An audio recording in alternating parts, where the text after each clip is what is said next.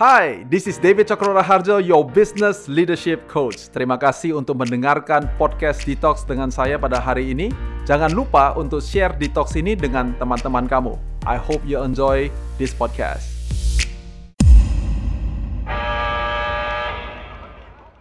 yang namanya kesulitan pasti tidak bisa dihindari selalu ada dan itu dan di situasi yang namanya lagi sulit lagi nggak normal itu kita pasti nggak bisa terhindar dari tanggung jawab mengambil keputusan. Pasti ada keputusan yang perlu kita ambil. Uh, pertanyaan kali adalah apa sih yang harus kita perspektif apa yang harus kita punya waktu kita harus mengambil keputusan supaya nggak sampai apa ya kayak gegabah ngambil keputusannya? Karena terkadang kayak yaudahlah pokoknya yang penting ini lewat. Tapi juga nggak tahu kenapa dia mengambil opsi itu. Cuma kayak yang penting selesai gitu. Hmm. Well I think first of all kita mesti menyadari bahwa uh, again masalah adalah bagian daripada kehidupan. Uh, challenges adalah bagian daripada kehidupan. Krisis juga adalah bagian daripada kehidupan. Nah saya menyebutkan ada masalah ada tantangan dan juga ada krisis. Dan ketiga hal ini semuanya ada di dalam kehidupan kita tapi penanganannya harus berbeda-beda. Itu sebabnya ada peribahasa zaman dulu atau yang sampai hari ini masih dipakai yaitu cerita tentang uh, apa namanya uh, drastic uh, event ya atau kita sebutnya itu adalah ada sesuatu yang sifatnya itu memang adalah sebuah krisis. Sifatnya bukan masalah seperti biasa. Nah, kita nggak bisa uh, pakai formula yang kita pakai pada saat kita sedang menghadapi situasi yang dramatis, yang lagi krisis, Kemudian kita pakai untuk konteksnya hanya untuk sesuatu yang sifatnya adalah uh, masalah sehari-hari. Mm. This is two different things. Masalah sehari-hari, problem-problem kecil, ya kita carikan solusinya aja. Ya, jadi saya mau pastikan bahwa pada saat Feli bertanya pertanyaan ini, pada hari ini kita masih bercerita tentang access granted, bahwa satu kunci akses sudah cukup untuk membuka pintu yang membuat jadi fondasi untuk kita apa yang kita lakukan selama 10 tahun ke depan. Nah, pada saat kita membuat recording ini, karena kita sedang dalam konteks berada dalam sebuah krisis, kita perlu menyadari bahwa tindakan dan cara saya membuat keputusan pada saat tidak ada krisis itu berbeda dengan hmm. pada saat krisis sedang terjadi. Uh, right before this uh, uh, broadcasting ini, saya sedang bertemu dengan seorang CEO yang di mana perusahaannya sudah cukup besar. Dia adalah uh, the top three pemain di dalam industrinya dia. Dan dia bertanya kepada saya bahwa adalah saya ini punya stres saya tanya stresnya apa bro? Terus saya adalah saya ini adalah orang yang nggak suka uh, tuker-tuker uh, rencana kerja. Kalau saya bikin rencana kerja A, ya sudah kita kerjakan rencana kerja A paling sedikit satu tahun jangan ganti-ganti. Bila perlu adalah tiga tahun nggak ganti-ganti, lima tahun nggak ganti-ganti. Jadi saya bilang sama dia, kalau pesawat lagi terbang, lagi nggak kena turbulence, ya tentu kita mengatakan bahwa adalah semuanya satu jam 50 menit kita akan sampai di tujuan. Kemudian kalau ada hujan sedikit atau ada angin ribut sedikit, namanya ada small turbulence. Hmm. Tentu kita juga mengatakan bahwa adalah oke okay, karena ada turbulensi yang kecil ini, kita tetap akan sampai tapi sampai satu jam 55 menit. Ya kan? Ada nggak perubahan di dalam cara kerjanya? Pasti ada. Contohnya saya bilang, dia bunyi kan, ting tong, ting tong. Kita sedang melewati sebuah gangguan katanya. Karena seperti itu. Karena itu untuk sementara waktu kami tidak bisa melayani kalian dengan minuman, makanan, atau jualan barang. Nggak bisa, dia bilang. Dan juga apa dia bilang? Semuanya mohon untuk duduk, kemudian pasang sabuk pengaman, ya kan? Tapi kan dia nggak bilang gini kan, siap-siap nanti uh, kantong udara jatuh. Kan nggak, karena kenapa? It's just a normal turbulence. Beda lagi dong bro, saya bilang kalau semuanya pesawatnya semuanya uh, engine-nya satu mati Hmm. sayapnya satu mati jadi pesawatnya oleng atau you know you can think about another 50 skenario uh, ada masalah yang lain. Nah, pada saat itu terjadi, bayangkan kalau pilot rencananya pokoknya harus satu jam 50 menit dan pokoknya cuma bisa terbangnya begini ketinggiannya di sini. Nah, itu kan adalah pilot yang kurang pinter, ya, kurang bijaksana, betul nggak? Nah, seperti itu juga kalau kita lagi sedang menghadapi krisis. The fact is, setiap lima menit mungkin yang tanya, Coba lihat kondisi kita tinggi berapa. Lima menit lagi ngomong, eh coba kontak lagi dengan uh, apa radio uh, apa namanya menara uh, uh, itu uh, apa uh, untuk Yang pengawas monitor, daripada ya. monitor. Every five minutes you're gonna keep on doing, and based on the information, based on kondisi di lapangan, setiap lima menit mungkin kita berubah rencana terus. Hmm. Karena cara kita behave di masa sebuah krisis dengan cara kita behave di masa tidak ada krisis harus berbeda.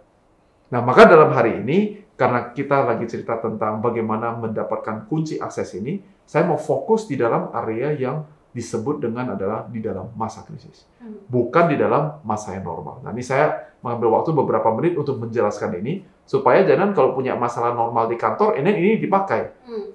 drastic uh, measures hanya dipakai in drastic environment Right. gitu karena lagi ada krisis. Kunci pertama yang saya mau tawarkan yaitu adalah kita harus memastikan that we are looking forward bukan looking backward. Hmm. Ini kalau ada bawa pulang satu lupa semuanya ini yang paling penting. Dalam krisis jangan terus begini. Ya kan? Tadi gua sebelum terbang gua udah rasa itu ada asa gak enak gak enak di sini. Ini nggak ini lah ini gara-gara ini lah gak ngikutin insting. It's useless. Hmm. Atau kita bilang adalah kan tadi gua suruh lu periksa. Kenapa lu gak periksa? Hmm. You know what? Sudah lagi kejadian. Jadi pada saat kita mengalami krisis, mentalitas kita yang pertama-tama yang paling penting adalah looking forward. Melihat ke depan dan mengetahui adalah saya perlu sampai di base itu, saya perlu sampai di titik itu. So that's the first thing I gotta do. Jadi looking forward dan kita memikirkannya juga stepnya itu lebih stepnya adalah step by step. Sekali lagi karena kenapa? Karena memang kita nggak punya kemampuan untuk melihat 10.000 km. Kita hanya cuma bisa lihat ya 5 km atau 50 km ke depan. Dengan kata lain, cuma bisa melihat mungkin satu minggu atau satu bulan ke depan, atau satu kuartal ke depan, belum bisa melihat lima tahun dari sekarang. Nah, kalau kita frustasinya adalah karena nggak bisa melihat lima tahun dari sekarang, frustasi kita adalah nggak bisa melihat satu tahun dari sekarang, itu yang akan mengakibatkan kita di masa-masa krisis itu membuat kita akhirnya fokus di hal-hal yang tidak seharusnya kita fokuskan. So this is a very very important and this is all still basic and foundation. Nah, baru-baru ini saya uh, mempelajari tentang bagaimana kalau ada seseorang yang memiliki sel tumor atau kanker yang ganas di dalam tubuhnya. Again, this is jatuh dalam kategori krisis. Jadi nggak bisa semuanya sakit kepala, cuma sakit kepala biasa atau pilek biasa terus kita bilang gini, langsung kita uh, angkat aja uh, semuanya hidungnya atau atau uh, faringnya atau apa gitu. Kenapa? Ya soalnya pilek sih orangnya. Loh, itu masalah biasa. Cancer is not masalah biasa. Nah, seperti itu juga dalam bisnis, dalam karir, dalam uh, kepemimpinan, di dalam kita punya pernikahan. Kalau kita sedang mengalami sebuah krisis and you want to solve, you want to innovate, and you want to do something, pertama-tama kita mesti menyadari bahwa look forward, never look backward. Itu yang pertama. Dan yang kedua adalah uh, kita perlu memperhatikan uh, bahwa uh, akan ada sesuatu yang namanya juga krisis. Jadi ada yang mesti dikorbankan. Kalau dalam konteks naik pesawat, ya semuanya mesti duduk, semuanya mesti pakai masker uh, oksigen. Gak ada orang yang copot, dia bilang adalah, kok repot ya? Hmm. Loh, ini lagi krisis kok repot? Ya memang harus repot. Capek? Loh ya memang harus capek. Eh, stres.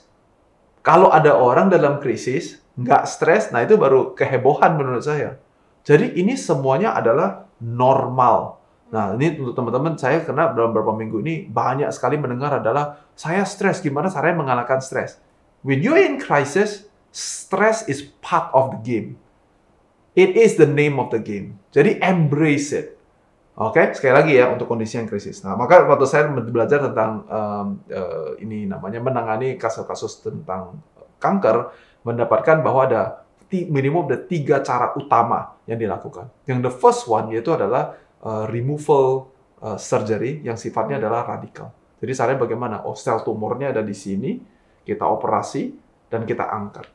Nah, setiap kali kita cerita tentang ini, ini selalu jatuhnya di operasi besar. Nggak pernah jatuh di operasi minim, operasi kecil-kecilan. Nah, what does it mean? It means that akan ada resiko di dalamnya, di mana kalau pada saat kita potong, ya kan, waktu kita betul-betul melihat, wah itu masalahnya bisa lebih besar, dan tentu juga bisa lebih kecil daripada yang kita pikirkan. Hmm. Tapi dalam hal ini, if you already been coached by me for some time, you need to remember that I always say that hope for the best, but you have to expect the worst. Cara kita masuk itu bukan cuma hoping for the best, tapi kita juga mesti expecting what is the worst can it be.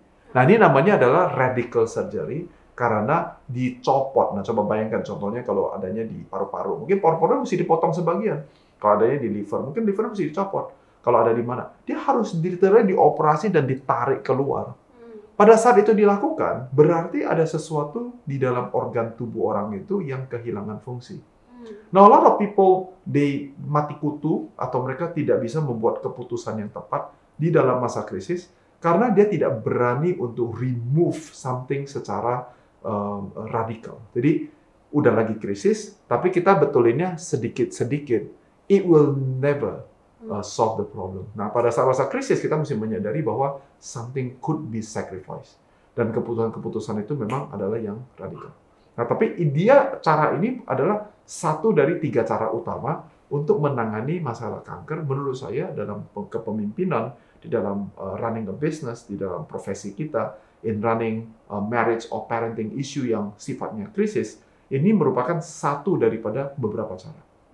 Sama Oke, yang kedua kalau kalian juga mengerti dalam dunia cancer, maka ada yang disebut dengan melakukan yang namanya itu adalah uh, radio atau uh, kemoterapi. Nah, radio and uh, kemoterapi ini disebut dengan juga sebagai sesuatu yang sifatnya adalah radikal. Kenapa disebutkan dengan radikal? Karena prosedur ini dipakai dengan menggunakan sistem radiasi ataupun obat anti-cancer. Jadi ini sel kankernya, kita kasih sel anti kankernya. Dan tujuannya adalah apa? Yaitu adalah untuk melumpuhkan dan mematikan sel tumor yang ada di dalam tubuh itu. Nah, this is true in uh, medical treatment dan juga dalam manajemen terapi ini akan mengakibatkan side effect yang belum tentu kita sukai. Jadi sekali lagi saya mau menggarisbawahi bahwa dalam masa krisis itu kalau kalian dengar dari tadi saya bicara ada hal-hal tertentu that you have to be willing to part ways. Hal-hal yang tertentu yang you gotta sacrifice. Dan bilang adalah, oke, okay, gua tahu kalau gua lakukan ini bisa ini terjadi. Nah kalau tadi radical surgery, ya kan, uh, let's say ginjal, ya sudah ginjal aja. Kalau ini ini aja. Nah berarti kalau kita ambil, kita nggak bisa bilang begini. Kalau kita ambil, terus penjualannya menurun dong. Ini lagi krisis atau lagi krisis? Kalau lagi krisis, when you do a radical removal, memang bakalan ada fungsi yang hilang.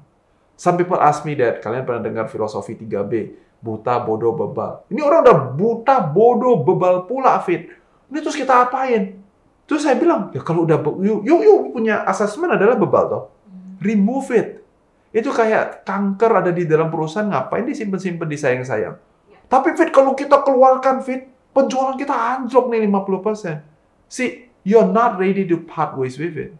Nah, tapi kadang-kadang kita melakukan radiasi atau melakukan kemoterapi, antinya si orang itu, dan pada saat kita lakukan itu, memang bakalan ada side effect. Mungkin ada orang-orang lain atau departemen-departemen lain yang will suffer because of it. And again, ini rasanya kenapa tidak begitu banyak orang yang sukses di masa krisis. Mereka jagoan pada saat everything is okay when everything still hahaha. Tapi begitu mulai ada mengalami kesulitan, mereka tidak sanggup untuk bisa menjadi pemimpin, menjadi seorang uh, yang mengambil keputusan-keputusan karena sayang gitu. Nah, sepanjang kita masih ada yang mau disayang-sayang ini, that decision will never be able to be made. Gitu ya. Yang ketiga, yaitu adalah menggunakan namanya deprivation uh, therapy. Ini adalah uh, terapi uh, apa itu me, meng, apa melaparkan. Uh, artinya adalah kita mengetahui bahwa uh, sel-sel tumor ini ada makan dari sesuatu. Now this is very very true in business, in leadership. Kalau kalian pernah dengar saya mengajar, saya mengatakan ini namanya adalah death by design. Kalau kita ada air, kita siram di mana? Kalau kita siram di tanaman yang di kiri, maka tanaman ini secara otomatis akan bertumbuh, berkembang biak. Kalau yang di sebelah sini, kita nggak kasih dia air, dan kita tidak kasih dia sinar matahari, kita nggak kasih dia apa-apa, kita biarin, ternyata dia mati sendiri. And ini adalah teknik yang mungkin membutuhkan waktu yang lebih lama dan mungkin adalah krisis yang tidak terlalu besar. Deprivation uh, therapy is is a successful therapy karena dia membuat supaya death by design, matinya by design. Nah, di sinilah kadang-kadang walaupun lagi kita krisis, kita punya telinga, kita punya mata, itu harus dijaga. Kalau kita dengerin semuanya, you are not depriving the uh, nah semakin banyak uh, news atau semakin banyak informasi yang masuk ke telinga kita yang kita lihat dengan mata kita, maka semakin banyak pula informasi-informasi yang masuk yang ada gunanya. And you know what is doing? It is feeding the cancer cell. Jadi karena itu uh, dalam situasi krisis itu harus kayak budek sedikit, mesti buta sedikit.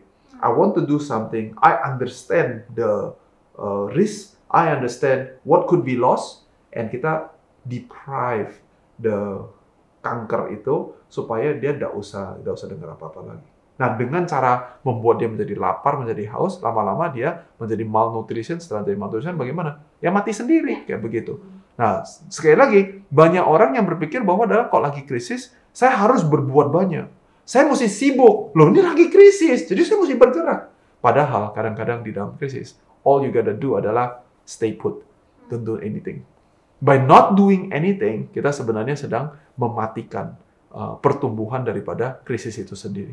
When you let it go, then it can be done. So that's my three things and my plus one pada hari ini adalah saya mau uh, belajar satu terapi yang baru namanya adalah imunoterapi. Dan imunoterapi berbeda dengan tiga prosedur yang lain. Imunoterapi berhubungan dengan bagaimana caranya kita memberikan hormon atau memberikan uh, chemical tertentu kepada tubuh kita supaya tubuhnya menciptakan the immune system supaya dari immune system ini uh, sel-sel ini kemudian mereka yang pergi attack sel itu. Artinya adalah dia tidak fokus, dia memindahkan fokus. Dari tadi fokusnya tiga ini semuanya fokusnya adalah di sel kankernya. Iya. Tapi yang plus one-nya saya adalah fokus dengan membangun tim kita sendiri. Fokus dengan membangun disiplin pribadi saya sendiri. Fokus dengan memperhatikan cara saya berpikir sendiri. Dan dengan melakukan itu, eh, pikiran kita, action kita mengeluarkan eh, eh, sel-sel kuat yang pergi melawan semua yang di situ. Jadi fokusnya bukan di masalah, fokusnya adalah di dalam diri kita sendiri. And of course saya jadikannya menjadi plus one karena saya percaya bahwa di dalam menghadapi krisis lebih penting untuk memperhatikan bagaimana saya mengembangkan uh, my immune system daripada uh, fokusnya adalah bagaimana kita bisa mematikan yang lain-lain. So, but the other three ways, apakah kita tidak lakukan? They are all very relevant in treating a cancer patient. It is also very true di dalam manajemen, di dalam leadership, di dalam pernikahan, di dalam parenting, Ya. di dalam apa lagi, dalam kehidupan pribadi. I ca- yang namanya krisis, uh, semuanya ini bisa membutuhkan elemen-elemen seperti begini. You know, so uh, I hope this is useful untuk uh, Feli dan juga untuk teman-teman semua yang kalau sedang menghadapi krisis, what do we have to do? How to make a decision? I hope this is helpful. Thank you for listening to Detox with David Chokro Raharjo. Please share this podcast to all social media that you have. Kalau kamu mau tahu lebih banyak tentang Coach DT, kamu bisa cek description box dari Detox ini atau go to our website di www.davidchokroraharjo.com. Dan jangan lupa untuk follow Instagram Coach DT di @dtjokron.